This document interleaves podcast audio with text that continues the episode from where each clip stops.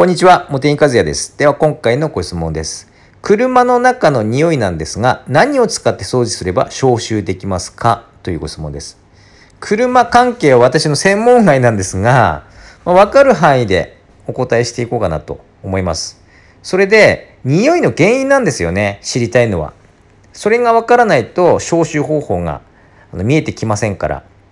で、えーっと、でもここ決めないといけないというところで、まず考えられるのは、えーっと、例えば赤ちゃんとか乗せてて、あのシートが、あの汗の匂いがついちゃったとか、あとは、まあ、子供がスポーツやってて、まあ、部活とかの送り迎えで乗せるので、あのウェアスポーツウェアを着たまま乗せるのでそこから汗の匂いあの皮脂の匂いがこう出るようになったとか、まあ、そういった、えー、と汗とか皮脂とかいわゆる体から発生される匂いそういうのが原因だとするとアルカリ洗剤で、あのシートを拭くとですねあの消臭できますね。はいあのそれ以外だったらあの効きは良くなかったりしますよ。食べ物だったり飲み物のこぼしたところから匂いが出てるとかっていうとまた話は別になりますが、まあ、別でもないか、まあ、結構、うん、いけたりしますね。食べ物飲み物でも。うん、それで、えー、とそういった汗とか皮脂とかの匂いでおすすめな酸性洗剤は、まあ、酸性洗剤というと海面活性剤が入ってるものばかりなんですけれども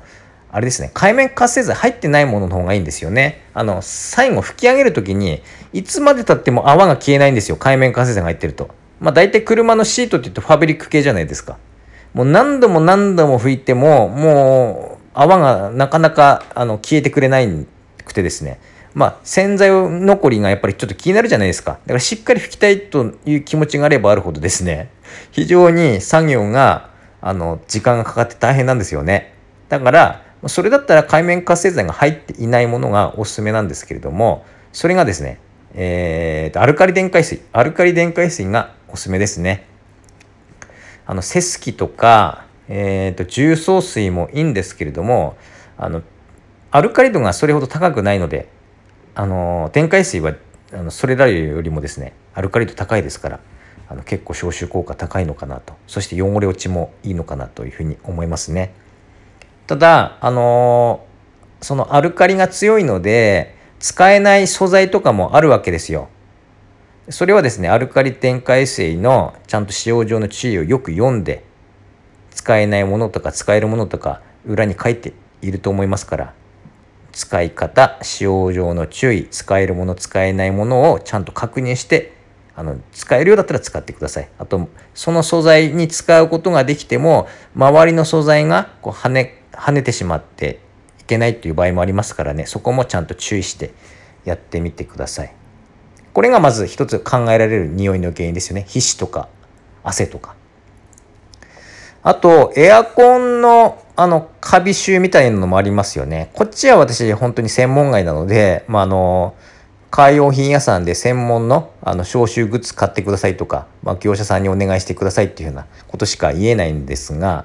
まあ、それだったらそういう方法ですよね。あとあの話ちょっとずれちゃうかもしれないんですがうちの子供がですねあの車に乗るとあのなんか匂いが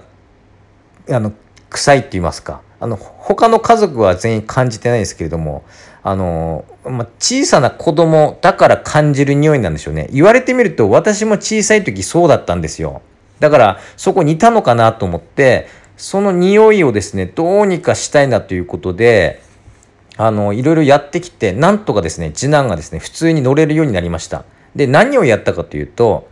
えー、っとまずあの備長炭。備長炭をあの何本か置いてで特に次男が座るところの椅子の下のところに置いてでそれだけではまだ少しはあのマシになったみたいだったんですけどもまだあの我慢できないみたいでみたいだったんでさらにですねあの消臭ビーズ。あのつぶつぶのやつありますよね。それをですね2個大きなサイズ買ってそれも置いたらですねようやく普通に乗ってくれるようになりました。はい。